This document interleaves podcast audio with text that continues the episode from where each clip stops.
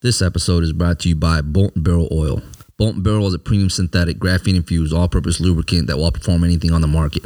The graphene in Bolt Barrel's formula creates a microscopic separation in between metal and metal contacts. Great for firearms, bicycles, power tools, or anything that needs a high performance lubricant.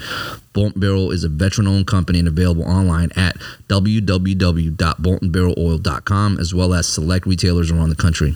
Check them out on Instagram at Bolt and Barrel Oil. Again, that's www.boltandbarreloil.com and use promo code scrolling for 10% off at checkout. This episode has also been brought to you by Cloverstone Digital Group. Cloverstone Digital Group has been in the business since 2003. They've helped everyone from a one person business with a small budget like myself to national retailers with a $35 million budget. They're helping me with my business and they can help you too. You can find them on Instagram at Cloverstone Digital Group or www.cloverstonedigital.com.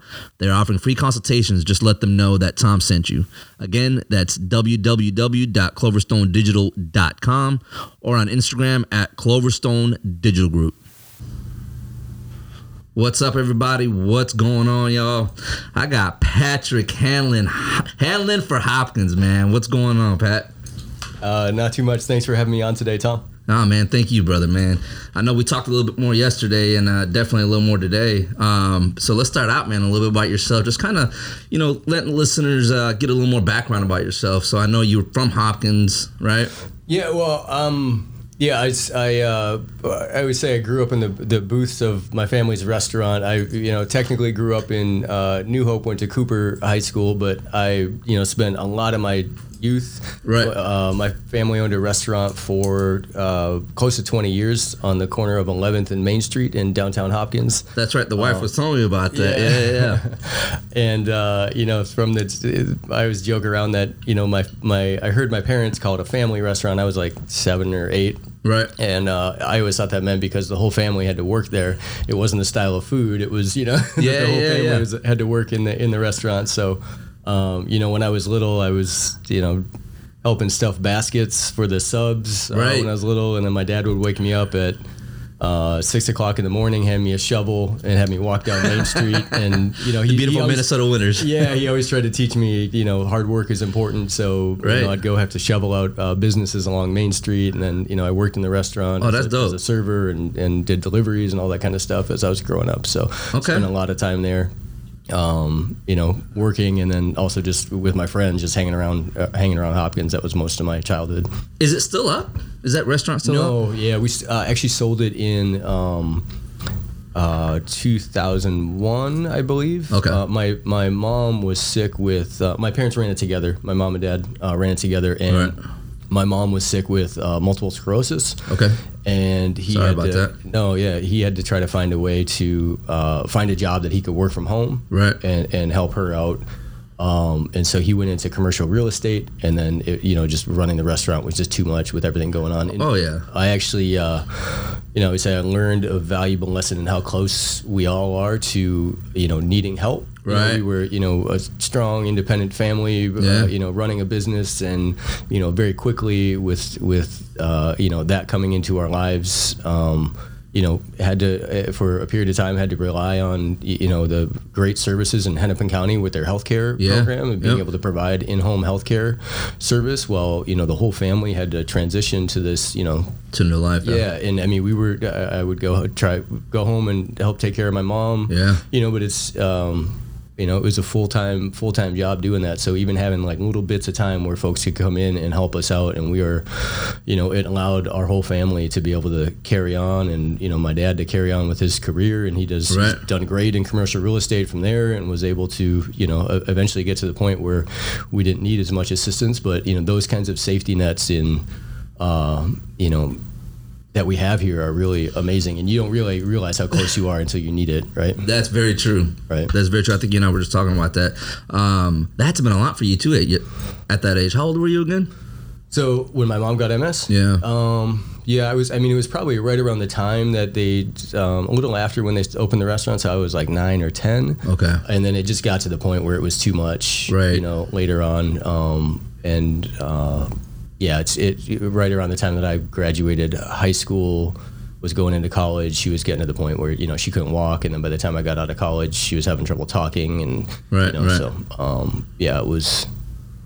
Yeah, it's a, a slow. It's, yeah, it's tough. Yeah, it's a, it's a horrible disease. It's it's something where it's. Um, sorry, is it okay we talk about this? no, yeah, for yeah, I didn't want to yeah. go into. We're No, supposed no, to talk no. about my campaign, and we can No. get into that. But No, no, no, it's no, no, we go. it's a it's a horrible disease in, in that um, you know, and and not to compare it to like there's a great disease. There's not, you know, Right. Um, but that you're always reacting to it. So one day, you know, it'd be like her right arm didn't work, and Right. we'd have to, you know, come up with solutions so that she could, you know, do things that she was using with her. Yeah, and then the next day, or the, you know, maybe not the next day, the next couple months, it would be like all of a sudden her eyesight is starting to go. It's like, okay, well, let's go get go to the doctor, like get that worked out. Right. And then you know, it's like she's having trouble walking, and then you know, the, then the right arm comes Wow. back, and Yeah. she, you know, and it's but it's this slow transition, and you're just constantly.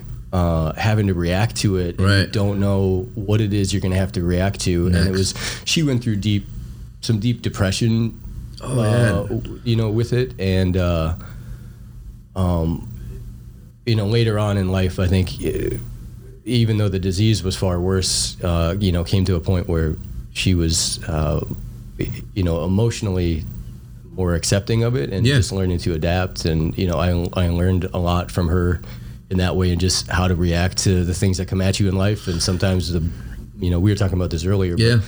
sometimes the biggest courage, the most courage that you can have in life is is just a smile through that. When you've That got is- that, you've got that pain going on, and you've got you. There's all these things that you can't do anything about, and just to smile. Yeah. You know, and just to to like to focus on the things that you can do. So that's really one thing that I, I just learned from her is, you know, focus on what you can you can work on and what you can change. Well, that sounds like great advice, man. Yeah, yeah, yeah. Like some good, uh, man, that's tough. That's tough. She sounds like a strong woman, though. Yeah, she yeah she was Yeah. yeah, she passed uh, a few years ago and yeah. Damn, man. Sorry to hear that, ama- bro. Amazing woman. Did uh, it is interesting that you know as she she did a lot of it, she taught me a lot about service. You know, and that's one of the things that really uh, I'm in public service right now. Yeah. That's been my whole life.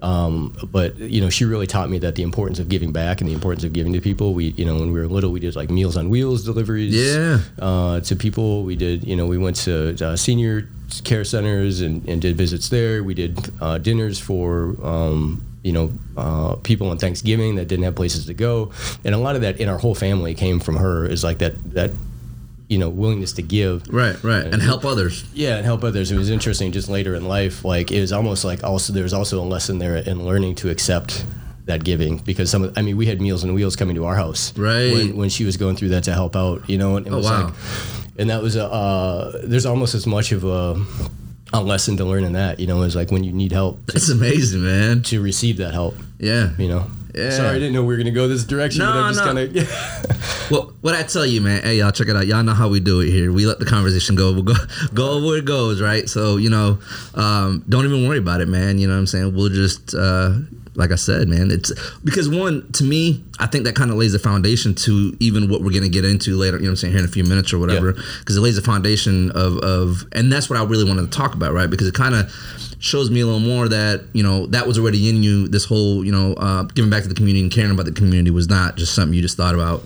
Yeah. Um, you know, a couple months ago, You're right? right yeah exactly yeah um, you know, so yeah, man, that's so. wh- she was always a given person like that, so you already saw that. You already saw that that caring and giving for the community, um, and you guys were already involved, even while still, like you said, y'all were getting help or whatever, right? right um, yeah so um, you know like i said so you can kind of see because a lot of people it's like well i just want to get in politics you know for whatever mundane reason they have you know what i mean so like for you like i said this is something that's already been built inside of you something that's already been kind of set inside of you um, when you went to college was that something that you started thinking about where you started kind of was, was politics starting to kind of like yeah no I or mean like the direction, or you know what I'm saying, like to give them back, where you kind of like, hey, I'm always going to be part of the community. I'm always going to continue doing this. Yeah. you know, something that your mom taught you and kind of showed you, or is that Yeah, I would say in college I was, you know, my dad, my family owned a restaurant. right? You know, my dad always kind of encouraged me to like work hard, go you know look into go into business and and so I went actually went into marketing when I was at uh, I went to St. Cloud State University Okay. and I read a book called The Ecology of Commerce. Okay. And it was this book about you know everything that's going on in the world right now with climate change, with loss of species. Yeah. Uh, you know that are, and this is back in the '90s, uh, but it's still relevant today. Um, and it was just talking about how you know people uh, tend to have this this false narrative about business against the environment. Yeah. Um, and it's actually that businesses are the solution to it because businesses all they represent is what what are, what are we purchasing? What are our values and what do we want in the market? Yeah. And so that's what businesses are providing, right? True. and so you know, and I was in marketing at the time, and it was all about behavior and what you know, how do you how do you get people to purchase the products, Right. you know, for the business? And I was like, wow, this is amazing. And it really was talking about how businesses are actually the solution to a lot of these problems. I could see have. that. And you can, you know, you could take that to with climate change and environmental issues, but also some of the other issues that we have. It's it's really about the values that we have in society. So that just that book just changed my mind, and I went into environmental studies Right. after like immediately. So I, it took me another year to like revamp all my courses and stuff like that, and then. Uh, ended up getting my master's degree uh, in environmental science as well around Okay. like residential um, energy efficiency, sustainable building design. Yep. Um, and so I uh, wrote a master's thesis on that, and then um, ended up going from there into the Peace Corps. Okay. I was uh, in the United States Peace Corps, and that's actually that, that was a dream of my mom's. Uh, So- was to go into the Peace Corps. Uh, she was a, a teacher growing up, and so I always look at that. As, that was one motivating factor, you know, is going into that. And, Yeah. You know, trying to make her proud. Of Um, course. So I served in the, the Peace Corps for two and a half years. I was in the country called uh, Vanuatu. People, Okay. people usually have that expression. You Yeah, got I a was confused look on your face. Yeah, Vanuatu, Vanuatu. Um, it's out in the South Pacific, so it's north of New Zealand, east Oh, of okay. Australia, west of Fiji. It's a chain of 83 islands. Um, uh, 200,000 people. They speak 120 languages. Oh wow. Okay. Uh, I was on one of the southern islands, one of the more remote islands uh, in the chain of islands, and then I was a vocational teacher there. Oh wow. So, how was that whole experience though? Uh, it was amazing. Yeah. Yeah. What kind of work were you doing there? So I taught at a vocational school. The education system there stops um, paying for education at year six. So the kids are 12 years old. Really? Um, and even if they can go on, like even if they have the aptitude, they've got to pay school fees, and most of the families can't afford to do it. So Yeah. there's this whole network of vocational schools, and I use the word vocational lightly because a lot of it is still just continuing education, Right. like adolescent reproductive health, you know, basic math, right. Right. um, right. those kinds stuff of things. that they need. Yeah, so we incorporated, and this there, it's a whole structure that's built out across the country for these these schools. Um, but it, yeah, it's applying skills back into the community. So it's like agriculture, small business, like Yeah. small business. I mean, in terms of like selling things at market, Right. Right. um, you know, and like how something that's going to benefit them in their Yeah. in their in their country. Right. Right. right. yeah, yeah. So we like example of that is we raise chickens.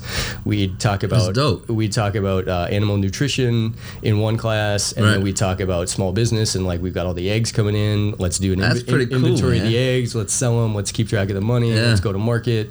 You know, and then all that kind of stuff. So um, yeah, and then and then also your own health, right? So we're Right. talking about like what what we eat and, and our own nutrition. So yeah, it was really good. It was just very hands on, uh, and my students were anywhere from 12 to 22. So Oh. there's some students that you know I'd I'd work with local carpenters, and you know we'd come in and talk about. Um, you know, using carpentry skills Yeah. with some of the older students. So it was really interesting just learning like different learning teaching techniques Right, for right. young kids to older adults. Because the audience changes and, Yeah. and and how they receive it's completely different. totally, yeah. um, that just that just kind of brought me up, man, on something here. Um, you know, a lot of a lot of Americans don't even well. I, I think for a lot of them, it's hard to fathom uh, the, the stuff that we take for granted. You know what I mean? So, Right. like you just mentioned, like like schooling ends for them at six. Like, can you imagine if Yeah. we just? At 12 years old, can you imagine that? Like, yeah, I, yeah, I mean, after working with these kids, it's I mean, you Yeah, get to see man. it, right? And so it's yeah, it, yeah, but yeah, totally. We have an amazing educational system here right. uh, in the United States. So Well, I'm just saying just like just like in a whole, how like you know, you know, that's just something so small, but we take so much other stuff that we that is just you know it, it's all right. You know, what I mean, it's, it's, Yeah. it's things that we just get right, right, and we take that for granted, man. I, like I'm saying, I'm just thinking about that just because like you know I'm just thinking how you're just saying one like I'm I'm trying to think to myself like if my daughter right now just stopped going to school, you know what I mean, or like if I had at at like 12 years old, how like different that would be for you know everything from my mental to how you know what I'm saying, to my life Right. For, you know what I'm saying, for everything. So it's just, you know I'm saying, it's just crazy when I think of that, especially all the places that I've been to, just looking back. I think that's what gives me such an appreciation. And, and I'm pretty sure that gave you an appreciation of what you got here back home, you know? Yeah, it did. It did. Right. Yeah, there's I mean there's a lot of things that and vice versa is things that we can learn Yeah. from other cultures. I mean, I've never laughed and just had smiled as much as I did. Yeah, like, people true. with so little, you know, that we think is so important materially. Uh, but they had so much um, it, it, so much joy in their lives and, and everything was you know i really learned and what i really love about hopkins too that like in my mind correlates is you know they they would sit down and in Vanuatu a story or when you get it like we're doing right now Yeah.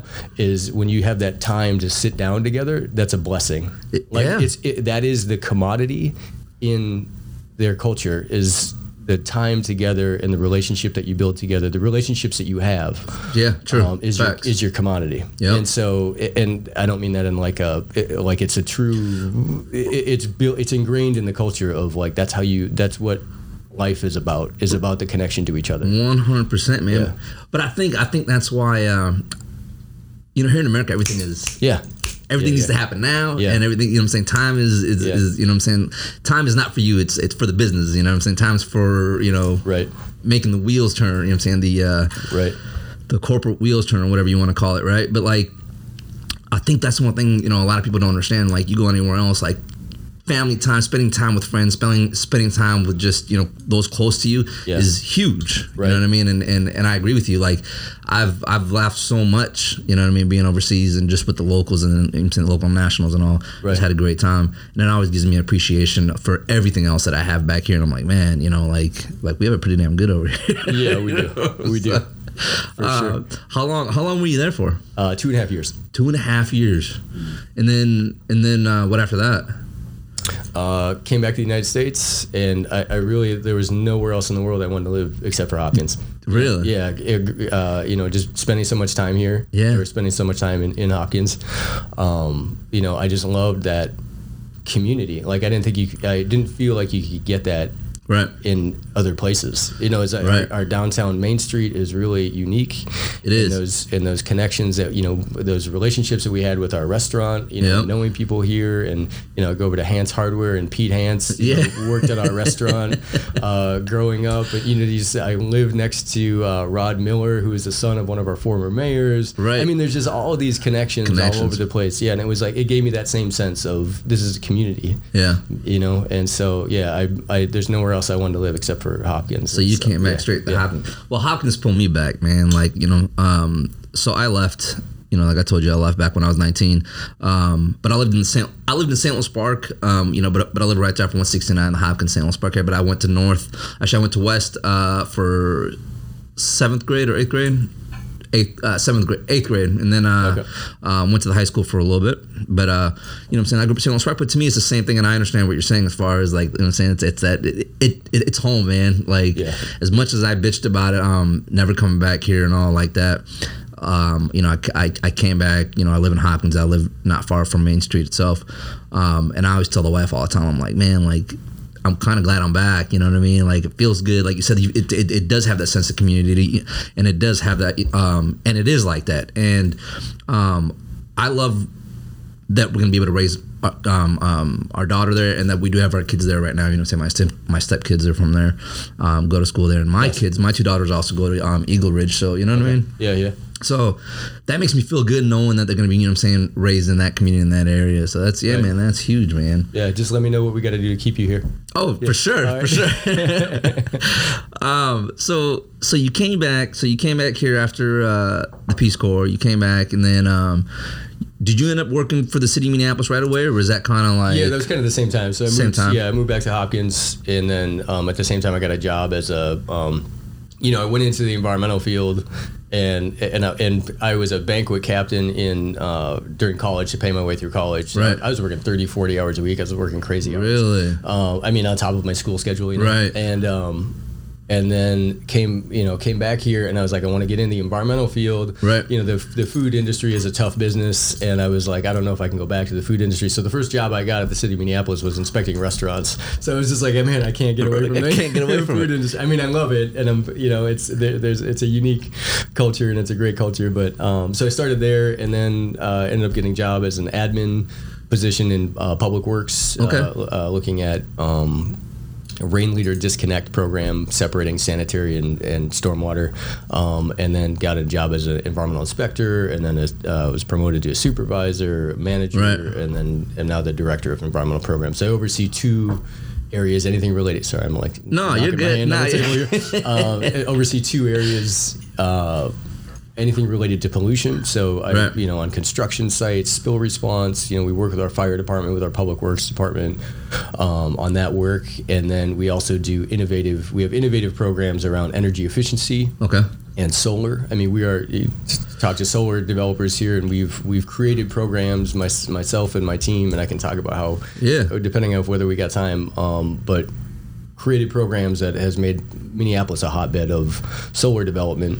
Um, and I think there's a lot of that work that could be plugged and played into Hopkins, and actually, um, you know, probably have some improvements in how in how that's that those programs run, and then do it in a way that fits Hopkins. I was gonna ask you that because so um, you know I had to do my research on you and shit. Right, You know. yeah. so um, so as I so that's one of the questions I kind of wanted to ask you, man. So I know you were talking about you know um, wanting to help make uh, Hopkins you know one of the one of the leaders as far as going green and green and right. Yeah. So like, what does that exactly look like? Like as Yeah. far as is that just helping more homeowners and you know and, and businesses go. Uh, solar and all that, or, Yeah. or like, what does that look like as a big picture for you? Is that you're trying to do, Yeah. So or your vision? yeah, I mean, if you were to build a city, a green city, you would look at the bones of Hopkins and say, "This is what we would build from scratch. What has already been created." I mean, a lot of it comes because it's it's evolved as the as a way, like with our Main Street, a walkable community. That Right. that just is how people should be living. Right. Um, but it's a walkable community, so you're not driving around everywhere. You can get to all your services by walking around. You have transit stops, both uh, bus and then the light rail transit is going to be coming in. You have bike hubs that extend from Hopkins. It's like a hub out from Hopkins to the metro area or the rest of the state if you Right. wanted to. I mean, if you follow those trails, um, so Yeah, you, yeah, you really can just it's it is everything that you'd want in a green city, um, and then we just have to build the. I I was looking at the solar suitability of different cities, and Hopkins has one of the highest solar suitabilities. Uh, so that means that the amount of solar Yep. that could go on our rooftops, um, it's fifty six percent of our energy could come from solar energy. Um, and then usually, you know, the programs that I run, usually we figure uh, you could probably get a- as much as in that in energy efficiency, Right. especially if we haven't had programs before. Um, so it the sun the the dollar amount on those solar arrays would be ten million dollars a year. Right. There's probably an equivalent in energy efficiency. So you're talking about twenty million dollars a year that could be gained, um, you, you know, financially, and that's how I look at all these things. I work with small businesses all the time. I work with industry all the time, you know, and that's where we start the conversation because that's the, you know, our the decisions are, are economic, Right. Right. You've got to make those decisions economic. So yeah, so um, yeah, I've, we're uh, approaching the 1,000th business that we're or business or nonprofit that we've worked with. Uh, in doing that work, In so, doing that. yeah. So I always look at it like the proof is in the pudding. If you develop good programs, people adopt them and, and Exactly. they sign up for them, and we've had a lot of that. So I think there's a lot of that work that could be done, and um, actually starting that work right now. You know, whether I win or lose, uh, starting that work with some of our small businesses in in Hopkins, and uh, got a meeting set up actually with Pete. I talked about Pete Hans at Hans Hardware. Okay. Next week, talking about some energy efficiency, and then after that, we're going to talk about solar. So it'd be cool if we could get our local hardware store to be energy, The- effic- energy efficiency and, and maybe some uh, renewable energy as well. Does it um is that difficult for small business to get into, like to even you know start that process as far as going solar? Like like there's programs out there. Um, yeah, so like one of the one of my part, like I talked about it in uh, that book that I read about. You know, there's this false narrative between its environment versus business. Right. Um, having working with the Chamber of Commerce with their Energy Smart program, it were that's going to be the site visit with Hans Hardware. Okay. And they've got dollars in their program that they can help out um, to help out with those energy efficiency incentives. I work with the utilities, Xcel and CenterPoint, talk about what kind of uh, incentives that they can bring to the table. Yeah. So they really play that role of like helping the business out because. You know, I don't mean to keep talking about Pete Hans, but, No, no, no, but No, he's, yeah. he's running a small city on his own. You know, running trying to run that business and keep supplies coming in, Right. and you know, keep the lights on. Um, and so to have an organization come in that can help with that administration too and pr- pull all those programs together. Right, So it's- yeah, it's and that's that definitely is one of the challenges that we see in working with businesses is not only the financial challenge but the administrative challenge. So we we try to partner with folks that can come in and provide those resources for people. Well, hey y'all, check it out. So this is why. So I'm gonna just kind of intervene real quick. So, Yeah, go for it. so this is kind of why, um, as y'all know, I you know I don't do politics. I don't ever, you know, what I'm saying do do too much of that shit. I never do that on my social media. But just listening to him right now, man, if y'all ain't sold, like how much this is gonna help our city, uh, Hopkins. All right, um, bringing all this in. Um, he really cares, man, and this is why he pulled me in when I, I'm saying, like I ran into him. I just, I'm saying, re- retract. So that's why. But just listening to you right now, and you know what I'm saying, and just seeing how much, uh, like it's, it makes me feel good that we're having this conversation, and that you're so passionate about it, right? Because it shows me what the future can be, not even just for me, but for our kids. You know what I mean? If we continue down, going down this, and I hope you guys are listening and pass this on, man. Yeah, and I always like to come at issues from uh, an abundance model. Right. Don't come at it from. I, I try not to come at it from a scarcity model. Right. And you know where the where I we developed this program was actually working with uh, dry cleaners. Okay. Um, in Minneapolis is uh, there was there's a chemical called PERC that's used in the dry cleaning process. It's a solvent. It's a hazardous cancer causing chemical, and we were looking at ways to get rid of that in the dry cleaning industry. So started looking around at different cities, and Right. there was a lot of like New York, Philadelphia, some other areas tried to have just come in with rules, Right. Because they they came at that approach of like business versus the environment, right? Right, right, right. They tried to come in with strictly rules saying this is going to be illegal. Well, what you're doing when you set that rule, you're effectively putting that small business out of business. Yeah. That, that's a hundred and fifty, hundred thousand, hundred fifty thousand dollar capital investment that that business has to make. Right. So you're creating a rule that's putting someone out of business. So what happened in those other places is it all got they couldn't make the rule because the industry came in for good reason Right. and stopped them from making those rules. So in Minneapolis, in the programs that we started, we said let's get some funding together.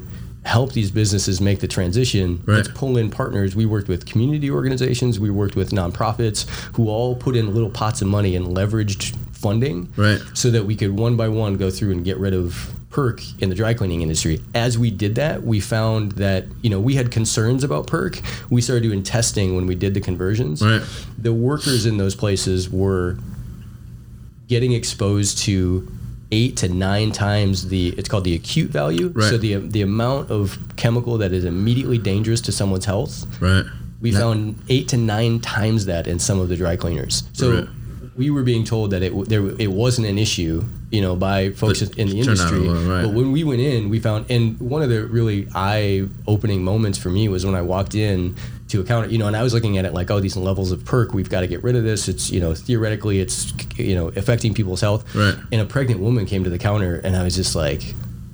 Oh my God! I wasn't even thinking about Of the effects that that was. effects on her child. Right. You know, like the, the, the exposure amounts, you know, if that's in, you know, in her blood, Yeah, like yeah. What, what, what does that do to the child? And so like that was really an eye opening, a, a personal moment where I was just like, we've got to get this Right. taken care of, you know? And so we went around, we got all of the dry cleaners switched away. We became the first city in the country to change away from perc. And that's when we kind of road tested that concept of like, hey, let's go in and help the businesses make this change. So now as we're talking about bigger issues, Instead of restricting them and, Yeah. and, and and cutting them out, pretty much. Yeah, Yeah. a- and I mean, eh, to be honest, you you go into a lot of a lot of rooms if you're working with small businesses, you know, there's this there's this idea that oh, that's you know, it's the business making a lot of money and we're just the public servants. Well, it's like a lot of times we're going into those rooms, we're making we make more money than the p- folks that are owning those businesses. Right. So you know, to step off that soapbox Yep. you know, and to step down and say, "Hey, what are your challenges? What what can we do to help you make this change that's better for you, that's better for our community, better for your business?" Right, because it all trickles. It's all a ripple Yeah. effect. So Right. yeah, man, that's that's nuts, man. I like how you guys, uh, you know, how you approach that as far as hey, we're not going to come in here and put all these, you know, requirements and these law in these uh, restrictions and pretty much because I don't think people understand. Like you just said, you got to see it from, you know, everything's ripple effect, right? Like if we get rid of that business or if that business can't function anymore and they got to close down, that affects everything. You know what I'm saying? Yeah. Like just um, all the way up to you to the city, right? Yeah. So now, what's that person doing? Is what are they doing that they're out of work? Right. They're- you know what I mean? And like, what? Are, yeah. What, what are the ripple effects with their family? I mean, we talked about the impacts of just that we had in our own family. You know, Right. with, with, but if you put someone out of business, you know, that's So I like how you were talking about how you know how we look at business versus environment, right? So one thing that we talked about before that you kind of um, brought some light to me when I was like, hey, you know, the rail system's coming into, Oh, you know, yeah, I'm saying, and I, you know, what I'm saying, and I was talking about that. I didn't even look at it, the positives of it, right? Right. Because I was just like, well, shit, man, this is gonna bring more more crime here. You know, it's gonna be more accessible to the inner city. You know, what I'm saying to, you know, what I'm saying, yeah, to you know other places, right? So, right. um, you know, but I didn't I didn't really think of it like that. Like, no, this is going to connect everything in a more positive way, in a more, you know what I mean, like for the economy and for uh, for businesses and all that, right? Right. Yeah, So- I mean, I, I think. I mean, if I look at the, I always like to look at our history. I mean, that's one thing that I when living in Vanuatu too is like the whole culture there was. Uh, it really looked back at, at, the, at its history, you know. Right. It's like and that and that brought you to today, and we, Right. don't- we don't tend to think of think of things that way as much in the United States, um, but in Hopkins. It, we do pay attention to our history. You know, people love the history of Hopkins. So if you go back and look at the history, we started out as a bustling city on a train line. We were a market. Yeah. We were a mar- we were a market hub. We were one of the highest, if not the highest, population center in the West Metro. Oh, I, I did not know all that. And so we started out as a market city on a train line, and then Right. the, you know the trolley trolley line came through here, and so it's it's part of our history. And so this LRT coming in here to me is like it, it's bringing us back to our roots. It's just the modern, right? Yeah, and so, but it's bringing economic development, and it's bringing you know jobs and people here so they can spend money. Yeah. here. And saying that, I'm not a Pollyanna. You know, like the, you're going to bring more people in here. I don't care if it's uh, you know Hopkins or if it's the state fair. and Right. You've got more people coming and going. You're going to have more need for service Right. more more incidents that are going to happen, and so you're going to need more support for your police department, for your fire Yep. department here in Yep. Hopkins. That's Hopkins run, um, and then working with your partners at the in uh, the Metro Transit, uh, uh, Metro Police, Right. um, and the transit line, and having coordinated efforts there. And so, yeah, I think it's. Um, coming in with eyes wide open as far Right. as like that there's going to be impacts of it but over overwhelmingly overall it's it's going to be positive for Hopkins and So- it's connecting us to I think it's 60,000 jobs along the Wow. along the rail line uh, and then they're because of the developments going along, on along the rail line they're Right. predicting another 16,000 jobs so like that that's good for Hopkins overall it's good for Hopkins and we just need to have our eyes wide open Wow. Um, so d- does that bring? So that rail coming in, does that just bring in more funding to Hopkins itself, like as far as to to, to help with those other things, right? Yeah, Like, it does. Yeah, because I mean, you look at right now. There's a billion dollars in developments going on along the the rail line. Okay. Um, and so those bring high value per acre sites to Hopkins. Gotcha. And you know, we pay some of the highest taxes in the the metro area. If I didn't know that till you said it that day, but yeah. the highest in the West Metro and some of the highest in the state. And you know that's coming from a person like I'm not a no taxes person. I you know I believe if you want to have good service, you know like police, fire, public works, you've got to have a strong tax Right. base. Um, so the way you deal with it in Hopkins, we've got four square miles. You can't build out anymore. Right. And so the way that you deal with that is by building up. And there's obviously a balance that you have in protecting that historical feel of Main Street, that small town feel of Main Yeah. Street. But but that LRT corridor gives us a chance to build up while still protecting some of the, the historical aspects of Hopkins that we all love. I mean, why you live here, why I live here. Right. Um, but yeah, so it's, it brings in that high value per acre. It brings in people that can spend money at our businesses and Right. you know keep them afloat Monday through Sunday. You know, rather than just trying to count on our restaurants counting On, on right. yeah, all through the week. If you have people living here that are, you know, I shop every day downtown because I live, Yeah. uh, you know, a, a block off I Main Street. So I didn't really think of it like I- like I'm not even gonna sit here and lie to you. I didn't think of it like as far as that big. You know what I mean? Um, but yeah, that definitely changed my perspective on it. Cause yeah, cause like I said, that's just what I, I'm saying. That's the first thing that that I thought about when uh, um, when everything did. Uh, um, hang on a second, people. Can you just move? Ah, sorry, y'all. We got a little. what am I doing? No, no, it's just me. Sorry about that, guys. All right, so um, sorry about that little technical difficulties. So, anyways, um, so we're just talking about the rail system, right? And and and how I didn't see it from that perspective. How it's just you know saying it's going to be more Right. more businesses and and it's definitely a lot better for the for Hopkins itself and for the small businesses. It's up. You know what I'm saying for everybody for the community. so completely. um, One thing I was gonna, can I add something? Yeah, yeah. Okay. So one thing, as those developments come in, you know, that's and as you know, you're watching some of the forum uh, this morning, you're checking that out. Um, is I want to ensure that as those developments take place here in Hopkins, Right. that we are, especially if we're putting public subsidy, that we have standards as far as what kinds of developments come in here. Right. the you know we, we talked about being green. What are the sustainable building practices? What are the affordable housing uh, you know standards for those buildings that are coming in? If we're putting in public subsidy, all of the cities along the LRT Right. ha- have those standards in place. You know, we have there's an argument being made that we have a lot of naturally occurring affordable housing here in Hopkins. Right.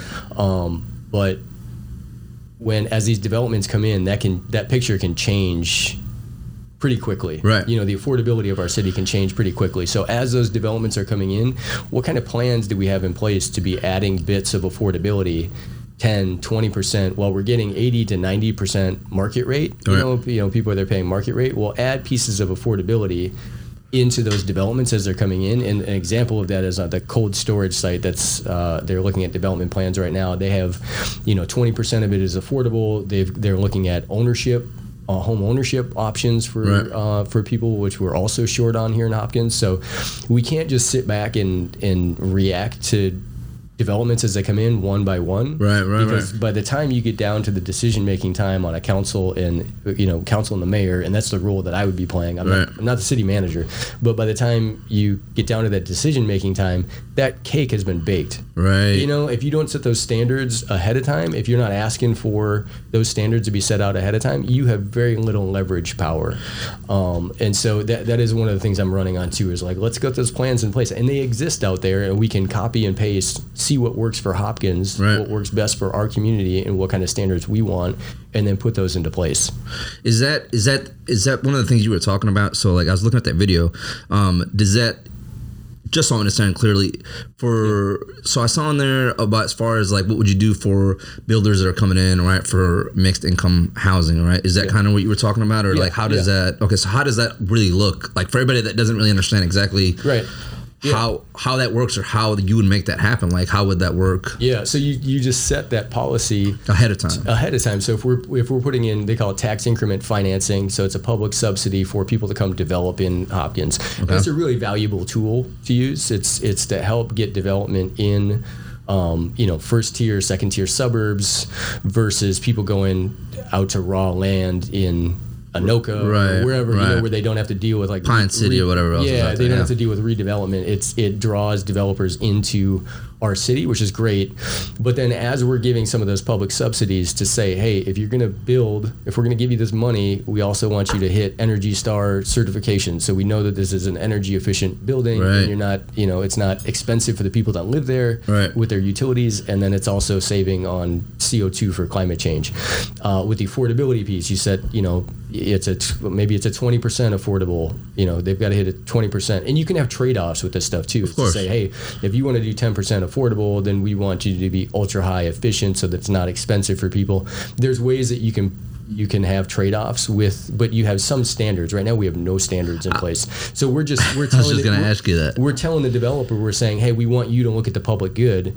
And then the developer comes back and tells us what they're doing in terms of public good. And then we just go with it. Go with it. Yeah because it's like oh you know in that one of the last developments i saw they came in and they said they're getting X, Xcel and centerpoint rebates and everyone was like oh well that's great. They're working with Xcel and centerpoint on rebates and it's super uh, environmentally friendly and sustainable. And it's like well if you're putting in an air conditioner at your house you're getting Xcel rebates too. I mean that's that's Right, not right. a you know like It's- e- everyone putting anything in is is going through that program. So like that's not a standard. We want a standard to say which they build at and then the same with affordable housing. And then we talked about you know public safety and those kinds of issues you can build in what are the lighting standards what you know have the police department look at what are Right. the kind of lighting standards that we want in this development hey looking at uh, fire response? What are some enhanced enhanced uh, fire response systems that can be built into the building?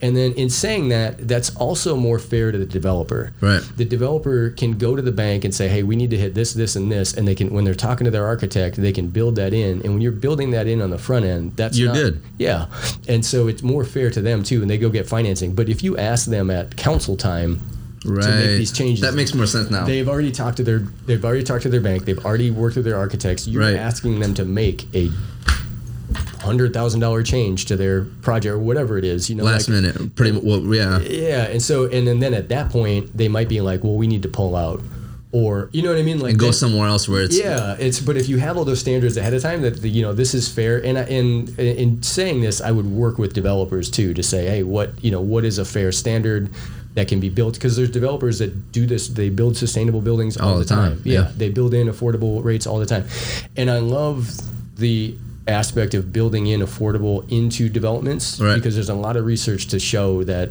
when people living in you know low income situations that need affordable housing are living in areas where they have they can encounter you know it's a community where they Right. can, they're living with folks of different incomes you don't have the stigma they don't live with the stigma of living in a particular development that Yeah, yeah, you know, yeah. is a low income development and that being said there's still a room for developments that are low income where people need some of those wraparound services. You know, I mean, I mean like you, you deal a lot with and have conversations a lot with uh, drug addiction, Right. And you know those kinds of things. So time, there's yeah. still space for that.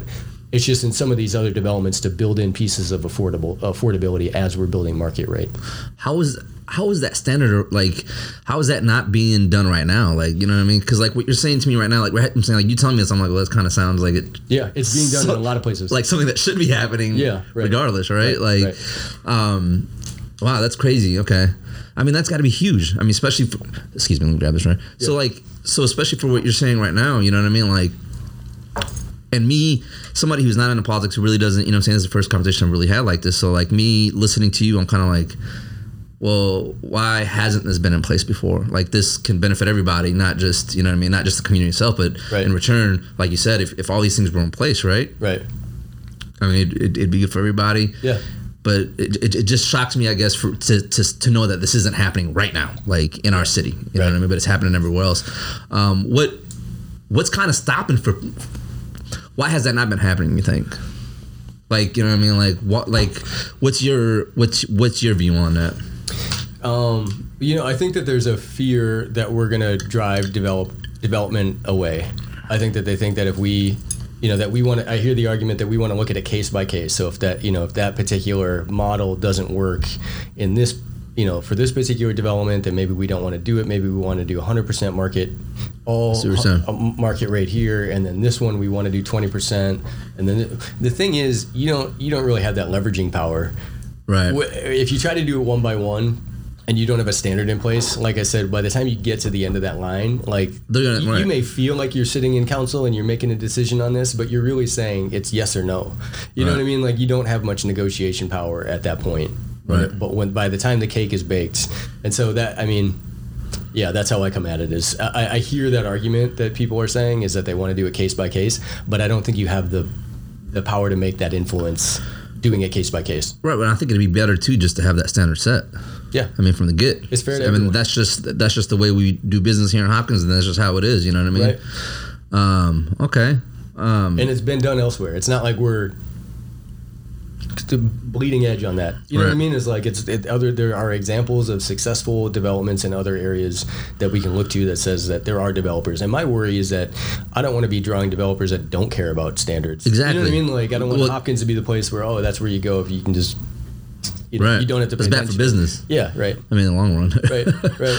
um. So while we're talking about that, so like property tax, like I didn't know that. You know what I'm saying? I didn't know that till you said it, and Right. I went back into the house and I was talking to the wife about it, and she was like, "Yeah." I was like, "Fuck, well, I didn't know that." Like, and and the reason that shocked me is because you know even you said that's even being surrounded by you know very wealthy neighbors, and Right.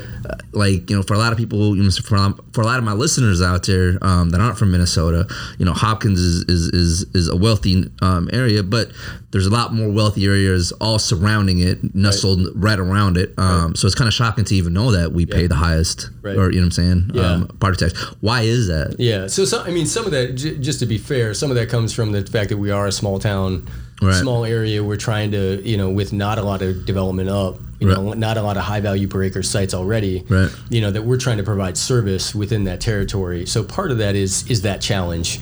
Um, I think that there's a lot of opportunity to look at you know what I, I I have experience managing a five million dollar budget that was when I inherited it it was very heavily tax subsidized Right. and coming up with ways to bring in revenue through grant funding through uh, we call cost recovery so it's like when you're going out and providing service are you getting fees back for that service I'll give you an example of that. You know, if you have the fire marshal going out and it's going to take them, and I'm just making this up, but if Right. it's going to take them three days to inspect a 150 unit building because they got to inspect every unit in that building, Right. are our fees that we're charging for that are they covering that costs? Are you paying for that as Ah, Gotcha. a taxpayer? Right. or is the building owner who needs to do that as part of business paying for that? Right. You know, and that's coming from some. I own a, a rental property here in Hopkins. I'll pay more for. You know, you have me on record. I'll pay more for if they have a service. You know, for the rental license that they need to come in, and it's gonna and to cover their time and doing that inspection and the back and forth communication and all of that. I want to make sure that we have adequate fees for our service. So that's one way to to address address that. And then the other way is, you know, we talked about these high value per acre developments, these developments that come in. Right. If they don't want to, if they don't want our tax subsidy, they don't want our TIF financing, they just want to do a development. Great, get, build your building and get on our tax rolls, and then we can provide service to that supports our fire department, that p- supports our police department. Right. Um, and by the way, and I'm going to keep uh, saying this over and over again, but you know, I really have a lot of respect for the city of Hopkins staff. Okay. Um, they wear a ton of hats. Yeah, sounds like it. Um, they, you know, you have people in the city of Hopkins that are covering roles that an entire division covers in Minneapolis. Right. Um, you know, and so, and that goes for everyone down to public works. You know, the the guy that uh, I think it's Robert Taylor, that the Bob Taylor that does the uh, uh, plows the streets. He's out there doing uh, planting trees in the summer. Wow. He's spraying weeds. They Yeah. just play so many roles, and so I just have a ton of respect for. Uh, the talent and Yeah. and the and the effort of city staff. So I'm in no way like knocking, you know, City of Hopkins staff. I think they do amazing work. But they got a huge workload too, though, to Yeah, go they got it. a huge workload. So I don't look at. I don't think the answer. We can't cut our way out of this. Right. We can't cut our way out of the uh, cut services. I want to maintain services. I want to keep a Hopkins-led full-time fire department. It, it- right now, it is a lot of volunteer help, and as we grow, they need a model where it's a full-time fire department. The police department is going to be responding to more calls as this development as these, these developments come in. So, like, how do we support them? And then one of my pieces, and we can talk about this too, is like getting out and doing more community outreach all Yep. around and making sure we're a connected community. Okay. Um, and so they're gonna that takes resources, that takes time. You know, Of course. You, you know, uh, as I work with, uh, you know, I've worked in the political environment a lot, and um, you know, and I've worked at it from a staff angle, and um, you know, you're always asked to do things that cost money, and you know, they people don't want to spend money to do it. And So Yeah. you got to come, you've got to figure out how to realistically do that, how to have a balance, how to balance your budget needs, and then, you know, part of it too is only spending money when that money comes in. When Yeah. uh, you know, i- is to make sure that when those buildings come off, well, I talked about that TIF financing. Sorry if I'm getting too wonky. No, no, no, no, no. Okay. So as that it's better fin- to explain it for some. You know what I'm saying? Because like I don't understand. Like some of the stuff is all new to me too. You know what I mean? Right. So so Yeah. hearing you explain it is is is you know what I'm saying great for me. Right. So if there's projects, you know, just like in your own budget, if there's projects that we need to you need to hold off on, and so you have the money that's coming in, that's what we do. Is we just wait. You know, it's not saying that we can't, you know, fix a certain problem, replace some Yeah. uh, some garage doors on Public Works, and just make sure that we have the money for it that year. And uh, that we're not getting into this like, really heavily borrowing. Because the other side of this is that we have some of the highest debt too. So we keep taking on more Really? debt for projects. Yeah, and so it's just it's worrisome, uh, and we've got to get that figured out. And I have experience managing those kinds of complex budgets. It's going to take time and effort to work this all out, but I have experience in, in understanding all the different pieces. Right. Yeah. Well, so like for me, doing some of the research I just did on you, um, you know, and and and I we, we talked a little about this the other day, but I did a little more research just watching the video of uh, Steely, the guy that you know saying that you're that, Okay, yeah. that, that you're running against, and um, hearing you and hearing your experience already that you've already worked on that level on a bigger level for the community, so you know how to deal with those bigger projects. You know what I'm saying? Um, so yeah, like I was kind of listening to him, and I was kind of like, well, I just couldn't get, I couldn't understand what he was bringing to the table as far as like for the for the community itself. Um, you know, but the reason I bring that up is because hearing you talk, it's not like, hey, I ran my family's business and now I'm ready to run the city. You know what I mean? Right, right. Like, so you've already worked on that stage. You've already worked on that on Yeah. that platform, dealing with all these different plans or um, um, you know, uh, different issues that you know I'm saying that a city needs. Um, so it's not like you're just coming into this uh, brand new and kind of on a whim and hoping you kind of get it right the first time. Yeah. Um, you know, I see that you got a plan with it. So, all right. So, so let's talk about you just said you wanted to go back into uh, or expand a little bit further on um, community outreach. Like, Right. what did you mean by that? And like, Yeah, so I mean that is one area that you know if you look at Hopkins, we are forty percent non-white, okay, um, and forty. You said 49?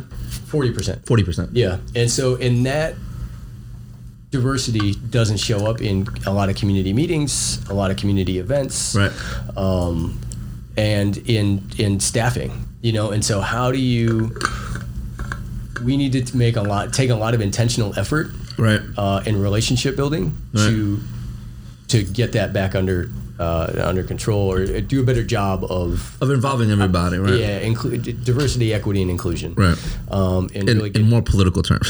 what's that? It's a more political term. You're right. Yeah. Yeah, yeah, but no, no, but but I understand what you're saying. So like, um, so as far as right now, like, so you're saying it's the diversity in the in the, in the actual is just not is just not Yeah, I mean, go to a go to a Hopkins community meeting, and you know, it's it, it it's not going to be forty percent non-white. right. Um, you know, and so that means that we're we need to do a better job of reaching out to our communities. Yeah. Um, and that's another area that I have um, a lot of experience in. Is I've worked in the city. I don't know if you I can I can send you some of that, but I've done a lot of work around environmental justice. Yeah. So I talked about those business improvement programs. We have programs that are set up in two areas called green zones Okay. North Minneapolis and South Minneapolis. Yep. And those are areas that if you look at historical, you know, segregation practices, redlining, uh, lease covenants that drove folks into those into those areas. Yep.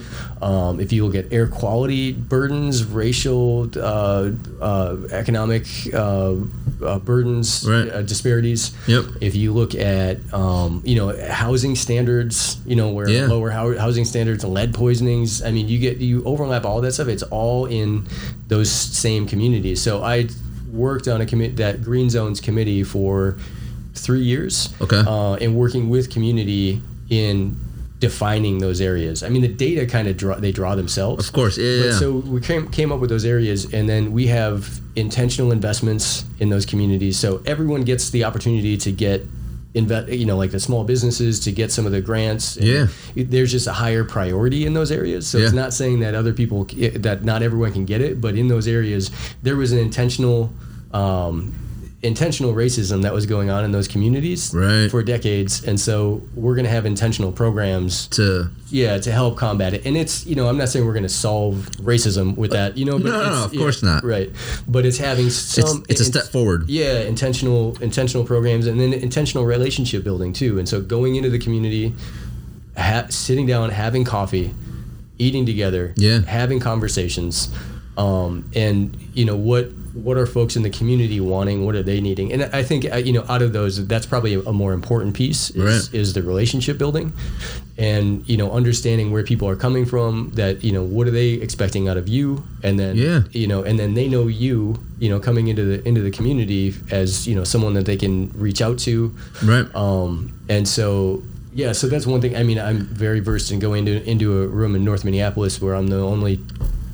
I'm the white dude from the government. Right. You know what I mean? And like just having the conversations. in North Minneapolis. Hey, if y'all don't know North Minneapolis, I Google it. so it, you know, and just being comfortable in those spaces. And like I said, Yeah. I mean, I think that Peace Corps experience kind of helped me out with that too. Is like just being you know okay with an uncomfortable situation, Right. And realizing how people view you too, because I, I represent something to folks in the community. You know, if they haven't met me yet, you know, an understanding that what that I'm coming into that conversation, then that's what I represent. And so we've got to learn to see each other as people. Yeah. And so I think we need in Hopkins uh, to to be doing more of that, you know, and sitting down, eating together. And and I love sh- hearing that, man. I should say too is that I think our police department, Yeah. it has done some great work in this. Our fire department is doing great we great work. I was going to talk to you in- later about that, but we'll hit that up. yeah, in in outreach, and so you know, it's a the Hopkins police culture is the Hopkins police culture. I don't want to Yeah. like go around comparing it to other you know.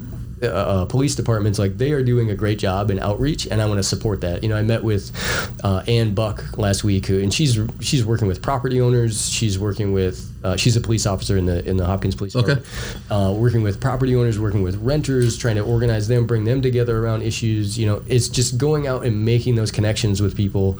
Um, you know, because I think we talked about this before. Like, I I get so you know talking about business versus the environment, how Yeah. that's a fake narrative.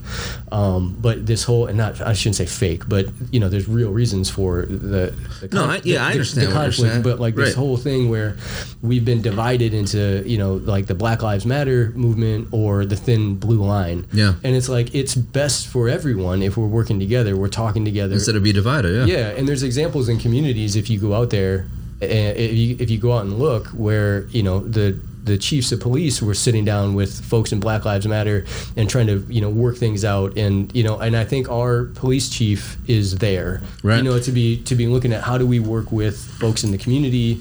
How do we, eh, you know, whether it's a Somali community, eh, the Latinx com- uh, community, you know, is really building those relationships. And like we said before, that takes time, that takes money. Of course. And so I, you know, coming into this position in a leadership role would want to be supporting that from a political level. Well, even just to see that being recognized, um, you know, it's recognized all the time, right? Like, but I think a lot of people are just all talk about it, right?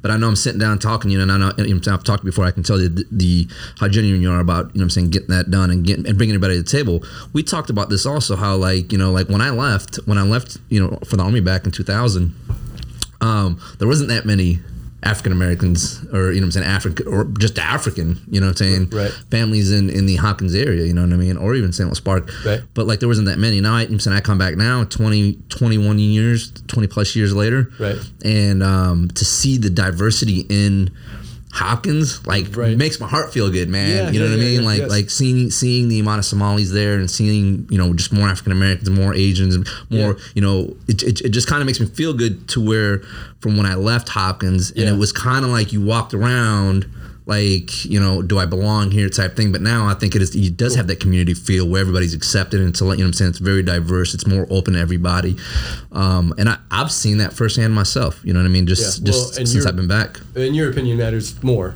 Right. in, in that area, you know, and so that's good to hear you say that. I mean, and that is one of the reasons I moved to Hopkins too, is I love the realness of it. Yeah. Uh, it's a real community. You know, we, we deal with uh, the, the, the diversity um, you know that is going on in the United States. Yeah, It's- you know, it's like we, we aren't separated. We're you know, but I just want to see more of that working together. Well, for anything to work, for anything to work, and for anything to improve, um, you know, everybody has to come to the table with an open mind. Everybody has to come to the table ready to, uh, Right. ready to find a solution, in, in, instead of you know what I'm saying. Um, continuing being part of the problem, I guess. But um, that's what I like. I, li- I like hearing that. I like that you were wanting everybody to come to the table and have a conversation, have this, you know, a, a way for Hopkins, you know, and that's a way for Hopkins to even lead the way for everybody else. I think, you know what I mean, Yeah, for everybody involved, uh, surrounding, right? Yeah, and, well, and celebrate it, right? Right, Like it's a beautiful thing. that- It really is, yeah. I mean, you, I'm, go, I'm gonna go talk to the Somali community uh, tonight over on uh, Excelsior and, and Blake, and Yeah. like let's celebrate that. Let's celebrate our Somali community in Hopkins. Let's celebrate our diversity, and really be be proud of that because it is a cool aspect of Hopkins. Well, that, well, I think that's the only way for a community to to to thrive and and and uh, survive, right? Uh, you know what I'm saying is by is, is is by everybody coming together. Right. Um, and I've definitely seen, like I said, I've seen that in Hopkins, man. Um, uh, matter of fact, I tell that to the wife all the time, like how things are just a little more different here. You know what I mean? And, um, you know, seeing that and hearing that from you, I think that's dope. I think that's amazing. And how are you getting that message out though to the people? Like, you know what I mean? To, um, you know, like you and I talked about the other day. And I think this is why I wanted you on so much because one, Hopkins and St. Louis Park area is my, you know saying, that's where I grew up. So like I Right. consider that, you know, um, a very important piece for me to bring to the table. You know what I mean? I don't do Right. politics, but like I said, having you on here and, and just talking like this, I think it's it's great for people out there that aren't in politics, but right now, you know, maybe can hear this message either through whoever.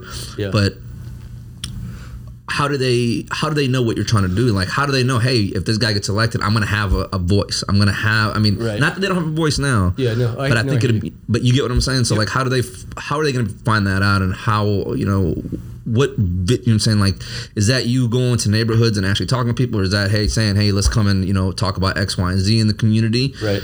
like what what's all that like what's the big grand pic, uh, vision for you when you do become mayor right um, you know so i try to get that out in my messaging you know Right. in, in having this conversation and yeah i think it's a lot of intentional relationship building Right. it's getting out and building relationships with leadership in the community with folks in the community you Right. know and i always talk about too is like meeting people where they're at um, so the uh, I have a I'm working with uh, Jen Westmoreland Bouchard in the Hopkins the school board.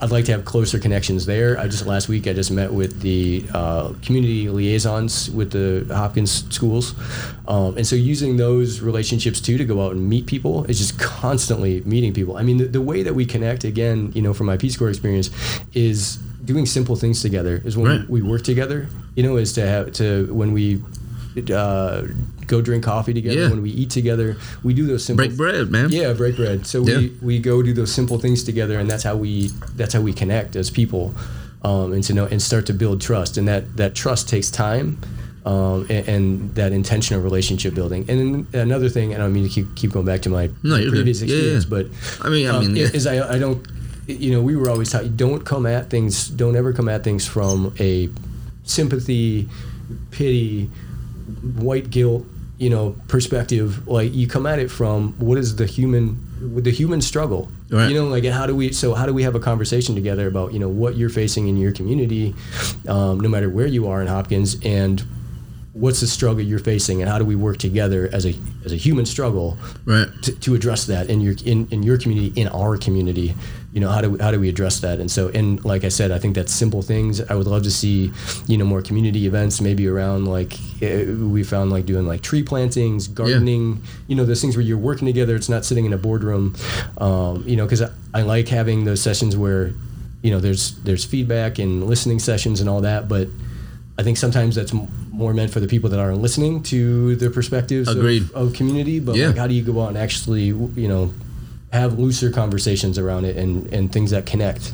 Well, I think because a lot of people might feel like their voice isn't even, you know what I mean? Like a lot of people might just kind of feel like that. I think it, um, it's like, does my voice even matter? You know what I Right. mean? Or does that person that's actually holding that office even really care about my voice? You know what I mean? Right. You know, but I think doing stuff like you're saying, like, you know, getting out there and actually doing stuff with the community, you know, that, that, is the actions to the words, you know what I mean? So like words can definitely, you know, be ho- hollow words, right? Empty. Right. So um, I think it's dope that you're even thinking that far ahead as far as, you know what I'm saying, some of the things that you want to do like that because that just shows the genuine, you know what I'm saying, the, the genuine message that you're trying to put out and uh, that you're, re- you know I'm saying, that you're being real. Hey, like, hey, let's all do this together. Like what, you know what I'm saying? And, and, at, and at the same time, I think that gives you an opportunity, right? To kind of like, like you said, hear the real, their real issues, you know, Yeah. because they're not in front of a board, you know I'm saying, board or whatever. They're not Right. having to bring these issues under bad circumstances, you know I'm saying? There's an opportunity for them to kind of talk to the, you know what I'm saying, to the person who is Right. is actually going to listen, right? Right. Well, and, and I work for them, right? Like Right. if I get into this role, I work for A them. lot of people so- forget that message, though, Pat. Like, yeah, you know I don't I mean? hold the power, you hold the power. Right. You know, and so, yeah, going out and, you know, if I don't follow up on these things, if I don't do these things, vote me out. Right, right, the, right, on the next round, you know, is like you hold the power. Right. Um, and, and I work for you in this in, in this position. Um, but yeah, having those having those um, those personal connections, and this isn't easy. Right. You know, if this were if this were easy, it would be we wouldn't be talking about it. It would Yeah, be yeah. solved. You know, because there's a lot of people that are trying in this trying hard in this area, and so. But I really think it starts with that that intentional relationship building. 100 110% man um you know that's one of the things also not um not to kind of go back off but like when i came back um you know, seeing the police involvement in the community, man, I was like, like, like I don't know how many times since I've been home that I've mentioned that to the wife. In fact, where I was like, man, the, the cops are always out here, Cool. and and they're they're always involved. They're always wanting to talk. They're always, you know what Yes. I mean. They're not harassing. They, you know what I mean. They're just what, and I tell this to the wife all the time. They're doing what cops are supposed to be doing, Right. Like like Yeah. policing the neighborhood, and they just, you know what I mean. Like Yeah. they're not going out looking for trouble. Right. They're not trying to fabricate anything. You know, from what I've seen, just from my experience. I mean, I can't speak for anybody for anybody else's, but that's the reason I bring that up because how you were talking about the engagement, even with you know, what I'm saying just the police and you know, what I mean, how Right, how they were doing that. I have firsthand seen that myself, where you know, like I said, they're just driving around, man, and they'll stop and just you know, what I'm saying bullshit with you if you, know, what I'm saying if you if you if you, if Yeah, you yeah. want to, but they're always out there. Right. You know what I'm saying? Doing exactly what cops are supposed, are supposed to be doing, man. And that's just, you know, making sure you're safe and, you know what I'm saying, you're good to go. So I think that's dope. Yeah, and that's a, I mean that's a public safety strategy too, right? I mean, Right. it's it, you have those relationships. You know when like they know when they go into a community. Hey, I don't know this guy. Right. You know, I haven't seen this guy here before. I know, you know, like if they know people in the neighborhood, they know what's Right. normal and what's not. You know, and so yeah, Have you, so like, as far as coming up on, your, um, you know, as you were looking over some of the issues you wanted to tackle, um, you know, for me coming back here, obviously, you know, everything that happened last year, how is that working now? It, is that, st- is that difference between you know like law enforcement stuff kind of still here in the city, or is it not as as as evident as as it is out in the Minneapolis area?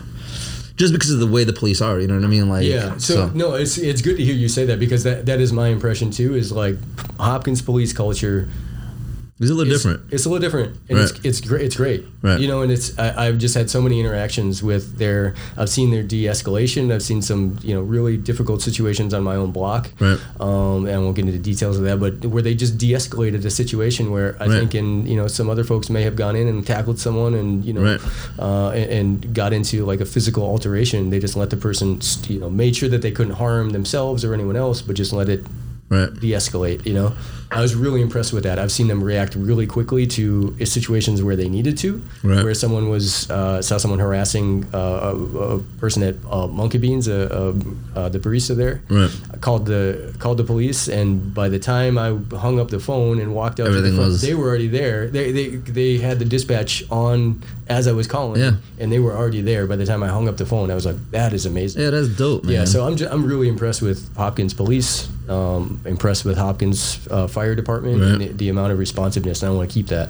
I didn't know. I didn't know that the fire department was a volunteer. It's. Did you say volunteer? Did I catch Yeah, that right? they, yeah, they have full time members, but they have a lot of volunteers that they rely on to, to complete the service. Really? Um, yeah, and so you know, there's Is that because of city re- funding or, or I like? I would rely on Chief Speckin. You know, he's a I don't know if you know him, but he's a he's one. No, but I'd like to get him on if you can hook yeah, that up. that would be great. No, that would be great. He's uh, no, being serious, if you can get him on, that'd be dope. Yeah, no, he's a legend in, in Hopkins, and uh, so I'd rely on him for you know what that looks like. Um, but I certainly support going to a full time fire department, and especially I love that they take on you know they're taking on a lot of those. Uh, with the fire marshal taking a lot of the inspection role on, Yeah. and then they also do these safety checks with people, which is really cool.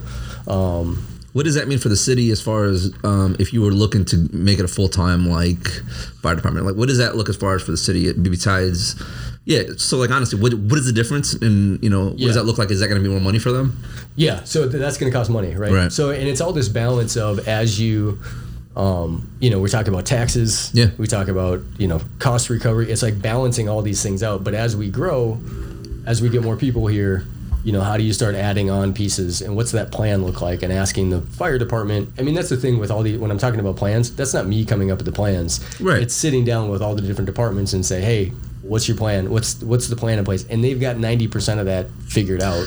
They just need political leadership I was they just need gonna say. leadership to be saying like this is important to us we want this figured out and we've we'll give you political backing Yeah. you know on on coming up with these different strategies Is that the one? Is that like one of the things that you sat down with the chief that maybe has come up? Like, eh, hey, Yeah. you know, it'd be nice if we. yeah that's not coming from me that's that's it. Right, yeah, right. that's chief speckin saying you know this is the difficulty that we, that we have I could imagine. yeah and so i support that you know and i imagine he said that to the you know current mayor and, and Right, other, right. and other folks too but yeah That's that's yeah. That's that's very interesting. That I one I didn't know that, and, and two that's interesting. Uh, you know, that um, that's gonna be one of the things that you're gonna be tackling. I think that's pretty dope. You Yeah. know what I mean? right Um, but does so now how does that? How will that affect like the volunteers? Like, is that kind of like an option thing? Like, hey, you can either go full time now. Like, Yeah, I don't know what that looks like. Yeah. yeah, Yeah, wonder. So, it, I, and like I said, I imagine that there would still be a role for some volunteer for some volunteers. aspects. Yeah, it's just getting more of the core service full time. right. Um, man, okay. So we tackled a couple of issues, man. Right. Um, is there anything else that you you know what I'm saying that that that that is um that maybe we I missed or uh, you missed? what do you want to see in Hopkins? honestly, I'm seeing it, man. Like, I mean, like I said, this is coming from somebody who who left. You know, what I'm saying 20 Yeah. years ago. Right. So, some of this stuff that we're talking about, um, you know, as far as the real, like I didn't know, like I said that I didn't know that, but I didn't know about the taxes. You know, what I'm saying about the property property taxes being the highest of it. Um, but I'll be honest. I mean. For me, being gone 20 years, it, it's like I, I fast, and I did, I fast forwarded, you know what I mean? into kind of like, like what you got envisioned, I think is what I kind of was hoping would have happened, you know, back 20 years ago. Cool. That's and I'm good to hear. seeing some of those things now. Yeah. Um, but now at the age that I'm at, now that I'm coming back here and I'm a resident here, seeing some of these other things being tackled as an adult, and you Yeah. know what I mean, and seeing some of these things that actually matter as far as the diversity and bringing everybody to a table. Right. Um, to me, that's. I, I think it's the most important thing. I mean, I think it's the most important thing above anything else. You know what I mean? Because I think from there is how you build the community. It's how you survive it, man. At the end of the day, and that's how I think once everybody gets brought to the table, you find the issues. It's easier to, you know what I mean. Right. I mean, obviously, other things are totally, you know, separate as far as the the, you know, um, you working on the builders, uh, you know, on getting that standard set for, you know, um, um, um, income, Yeah. right? So affordability. yeah, affordability. So Yeah. like, you know what I'm saying? I think that's a whole different thing than what I'm talking about. But that also is, is huge for the city, you know what I mean? For the people, for the Right. people. Right. Um, so I I'm seeing what I you know wished I would have saw 20 years ago, but now I'm, I'm ready to see your vision. To be honest, like you know what I'm saying, That's and good get. I'm saying, get some of those things, for real, man, and get some of those things tackled. Like I said, I never brought you on here, man, if I didn't feel very passionate about it. Yeah. Um, you know, and I think it's important for a lot of my you know, um, a lot of my family and friends, you know what I'm saying, that are from Hopkins. You know what I mean? That a lot of us don't, you know, may not pay attention to, you know to your you know, to your campaign right now. You know what I mean? But Right. I think this brings a lot of light to it, and like, hey, some of these things matter, and if you don't act, and I think that's what happens. People forget is that you know you can't bitch if you're not gonna fucking you know try to be part of the solution, right? So Right. like you know. And you got to remember, man. You got to, you know, what I'm saying, you got to work up, right? So, like, if you want things to change, start now. Like, Right. listen, listen, and you know what I mean, and like, take take uh, heed on what you're saying and, and, and, and, listen to all that. So I like like I said, man, I did some research on steel. Um, you know, before you know what I'm saying, kind of kind of see what was Yeah. see what you were up uh, Right. up against and and you know make sure that you know I wasn't missing something. And like I said to you, and I'll say it again, man, and I'll say it right here is that.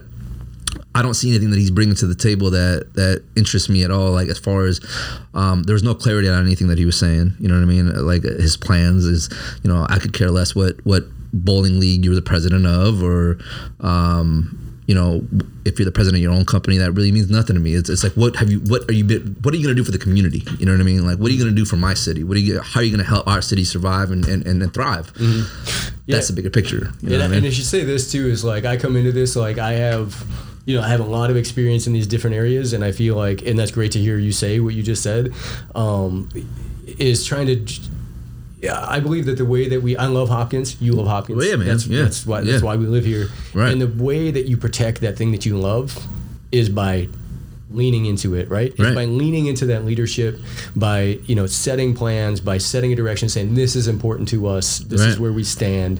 This is you know that, and and that's really what I you know my leadership is all about. I, in, in talking about the other two candidates, I have nothing against them, zero. Right. You know, I, I don't have any personal you know issue with them. We just we have very different visions of you know what Hopkins looks like, and you know Sam his you know his his volunteer experience is great. You know, sitting on uh, some of the committees that he sat Right. on. Uh, Jason as well. He's sat on council. He's been in the mayor's position, and you know that those are this is a volunteer position, really. I mean, it's Right. a, it's a ten thousand dollar a year that's considered a second job. So I think they tax it to like fifty percent. Right, You know, right. get five thousand dollars out of it when it's all said and done. I didn't know and that, It, and, okay. it's, and it's like twenty to thirty hours a week after my regular job, which I don't think was uh, easy to begin with, uh, Right. you know. And so I'm I'm taking on a lot of responsibilities. So are they, you know, and they're, course, and they're doing it because they love the city. So no one is coming into this with like personal, you know, selfish, No, and you selfish reasons or anything like that. And so I don't have anything against those two. In fact, as soon as you know this is all over, hopefully, you know, I think we're we're set up well to win. If I'm if I'm going by uh, the amount of support in the community that I'm getting and uh, and lawn signs that are out there and Yeah. everything like that, you know, things are going very very well for our campaign. And you know, after some time. I'll be sitting down with both of them and say, how do we incorporate? You know, they're part of this course, community. too. yes. Like, how do we incorporate what you wanted to see in this community, what you love about this community? How do we work together, and how do we, you know, help make that happen? Yeah, man. I think that's dope. I don't have nothing against them either. I just got it, I something against them as far as they're, they're running against you. That's my only problem. that's my only problem with them. No, I'm just Right. playing. No, um, you know, but like I said, it's just you know what I'm saying. Just listening to you and listening to what you can definitely you know what I'm saying what what you're gonna bring to the table. I think it's a lot more different for me. You know what I'm saying Right. for for for for what I see and what I would want out of uh, Hopkins. You know what I mean? Um, yeah. So one other thing I wanted to ask you, I know, you know what I'm saying? Like, I know that's one of the things right now that's happening. It's one thing you kind of answered on there as far as uh, vaccine mandates, like for the city. So, like, Yeah. for like city workers and stuff, like, what does that look like for you? Like, so, Yeah, so I mean, we'd be following a lot of you know what's coming down for uh, some of the different you know the requirements for business Right. is having vaccine mandates, and then um, you would have a uh, exception for religious or te- uh, if if people want to go through the testing. Uh, you'd have exemptions, and they'd have to go through a Like test. that's- like- like weekly or something like yeah, that? You'd have to go through a testing protocol, and that's kind of what you know has been universal in some of these mandates when they come out. You know, if you look at the uh, the effectiveness of this vaccine is phenomenal. Right. I mean, it's nine, 99.2% effective at keeping people out of the hospital and and people dying from it. Right. You know, is 0.8% of the people that are dying have uh, been vaccinated. Right. 99.2% haven't. You know, Right, and so like the, the the numbers are just like just following the actual science and staying out of the politics of it and everything like that is like it's an incredibly effective vaccine. right, right. And um yeah, and so I mean that's just kind of where I stand on that. If, if there's folks out there in your audience that are unhappy with that or anything, I mean, I'm pretty sure there is, but Yeah. you know what I'm saying? It, Right. Hey, hey, Yeah. it is what it is. yeah, and, that's just where I stand on it. Yeah, No, yeah. I'm, I, so like you know, I, I'm in the middle. I got the vaccine, um, but I've also got like six pages of, of vaccines that I've had in 20 years from the army that I don't know what yeah, the hell that I have no was gonna idea what say, the fuck they Other are. vaccines you have, yeah. So you know, what I'm saying that was my thing. That's why I got it because I was just like, what like what does this one matter compared to the other ones that Right, I had? You know Yeah. what I mean? I've Yeah. had anthrax shot like I don't know how many times, how many series I've had, but I'm sure we're both gonna get long emails after this because of that response. I'm pr- I'm pretty sure people, you know what I mean. Like I know people there's in, in my family, um, you know, one side or another that that, Right. you know, but it's just how you feel about it, and and I, I think you know what I'm saying that I just wanted to ask that question only because that's what's going on right now. You know what I mean? And I saw that question on there, so that was kind of interesting for me. yeah. Um, but yeah, man, I think. Um, Let's see here, people. Maybe I can catch them up. No, I'm just playing. Um, um, yeah, man. No, that sounds good, man. So, um, I know I kind of already hit up on it, but why you? Why you over the other candidates? Uh, you know, like I said, Why should these people go vote for Patrick? like I said, I'm leaning into the leadership of this position. Yeah. is you know really asking. I can for agree this- with r- Really asking for those plans and go you know watch that forum. Yeah. You know and uh, you know and talk about content that that's on that and you make up your own mind. Matter of fact, I'll put a link up on there, guys. Um, um, I'll put it on my social media. And I'll put it on uh, the description of this podcast once it's uh, pu- published today. Um, but anyways, continue on. Sorry. Yeah, and so you know the setting those that vision and that leadership in the position and asking, giving staff because Right. like I said, staff in Hopkins are amazing, and they have a lot of these plans in you know ready to go.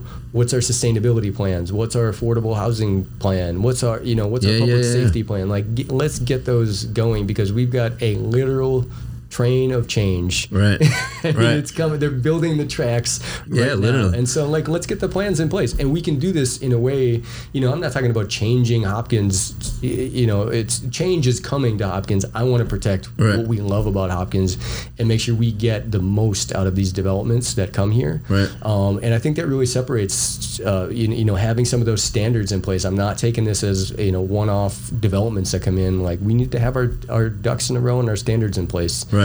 Um, and then that community outreach, you know, is I have a lot of experience in working with. I don't care who it is. Like I'll go have a tough conversation with every anyone. Right. You know, is is to you know have those win have those tough conversations and then come out of it with win-win solutions and i have experience doing a lot of that Right. um, and so and i'm i'm bringing that to our town in a way and i'm connected to our town I'm, i mean you see Of course, the, man, lo- yeah. the lawn signs that are all over Yep, hopkins I do. a lot of relationships that i have here i'm not a you know I'm, i've lived here for 15 years my family owned a restaurant for here for close to 20 years and i'm not a you know i have deep connections in this community too Yeah, man. I, Yeah. I think that's dope, man. I hope y'all, um, um, you know, picking up, especially if you're from Hopkins, man.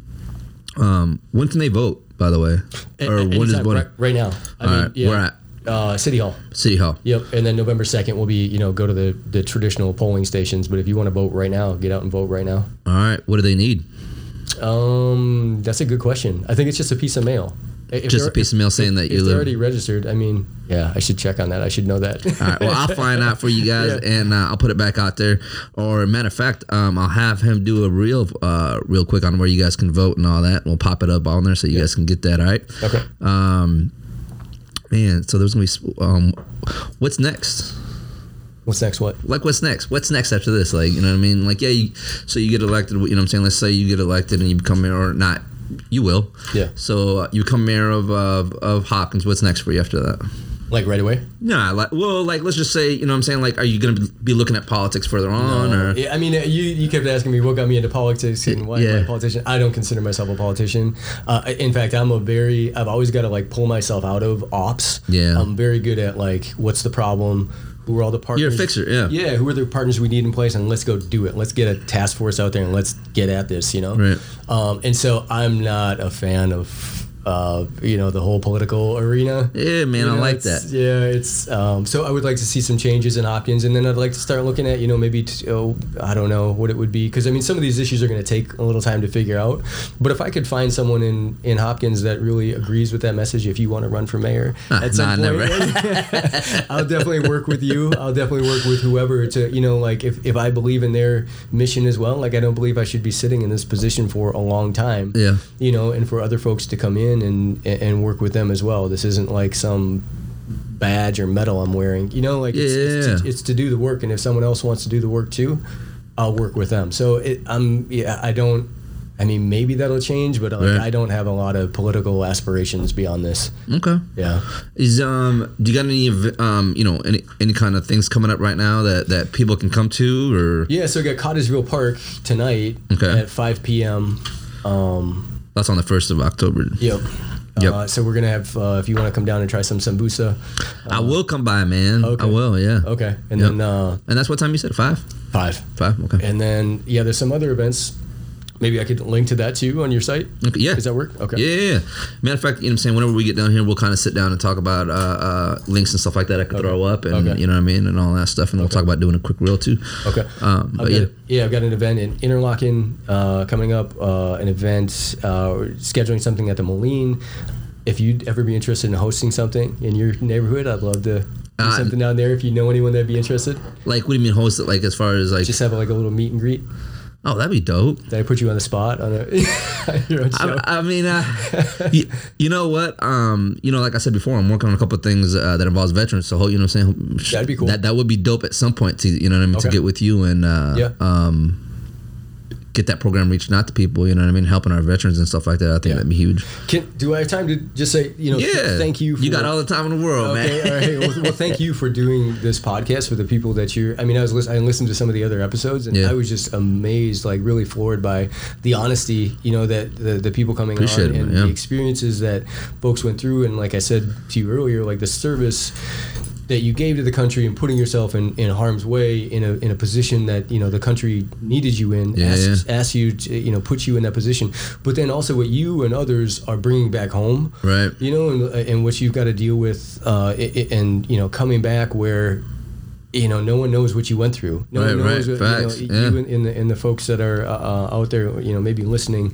and so just thank you for putting in this kind of work like this is is amazing what you're the the podcast that you've come up with and, and thank, you Thank for you, doing it. man. Well, well, we thank you. Um, you know, we thank you for the support. You know what I mean? Uh, yeah, man. Thank you. I appreciate it. Um, yeah, man, it's dope. Thank you so much. Um, if anything else, you got anything else to leave the, the uh, listeners with? no i'm good All right, y'all check it out, man. If you live in Hopkins, like I said, hey, go vote. Go put in your vote for him. Trust me, man. He's going to do great things for Hopkins. You can already tell. You can already hear it. Um, you know, a lot of good things, bringing the community together. Uh, you know, trying to help us out with the um, um, economically and stuff. You know what I'm saying? As far as the city taxes and stuff like that, that t- takes a lot of work. So, you know, obviously he's not coming up here right now telling you everything's going to happen overnight. We all know that things don't happen like that. We all know everything's take time. But with that, the most thing it takes is the community to come together and work together onto the whole process as far as making the community a better place for everybody. And that's including everybody in the know saying the city. That's one thing I love about you, man, that you know, that you're trying to bring everybody in together. That's huge, man. Um, you know, uh, not to go off track, but like I said, growing up in Hopkins, I always felt kind of a little bit out, you know what I mean? But I don't anymore. I feel like I'm part of that community. Um, and I feel, you know, I, I don't stick out because there's many more like me, you know what Yeah, I mean? yeah. So I think that's dope. Um, you know, like I said, man, y'all know we do things a little bit differently here. Uh, you know, kind of threw y'all for a little loop. I don't do politics. He doesn't either. He just wants to do the work. Right. He just wants to help the city. He just wants to help the people uh, and make it a better place, man. And it's not about you. And I, I know all my listeners out there that are right now that are from Hopkins are my age, got kids that are, you know what I'm saying, young, they're going to grow up here. Um, it's a beautiful city, man. Um, I love Hopkins. You know what I mean? So get out there, y'all. Check them out. Go on uh, um, hanlonforhopkins.com. Yep. Um, Hanlon for Hopkins is his tag on um, um, Instagram. On Facebook, is the same thing. Uh, Yep. Hanlon for Hopkins. So Hanlon for Hopkins, y'all. Check it out, man. Go put in your vote. Check them out. Do your own research on them. But I'm telling you the truth. Everything I'm telling you is facts. Everything you heard is facts. Everything you heard is from him. Thank you guys so much. Thank you for tuning in. Love y'all. Nothing but love and respect, y'all. thank you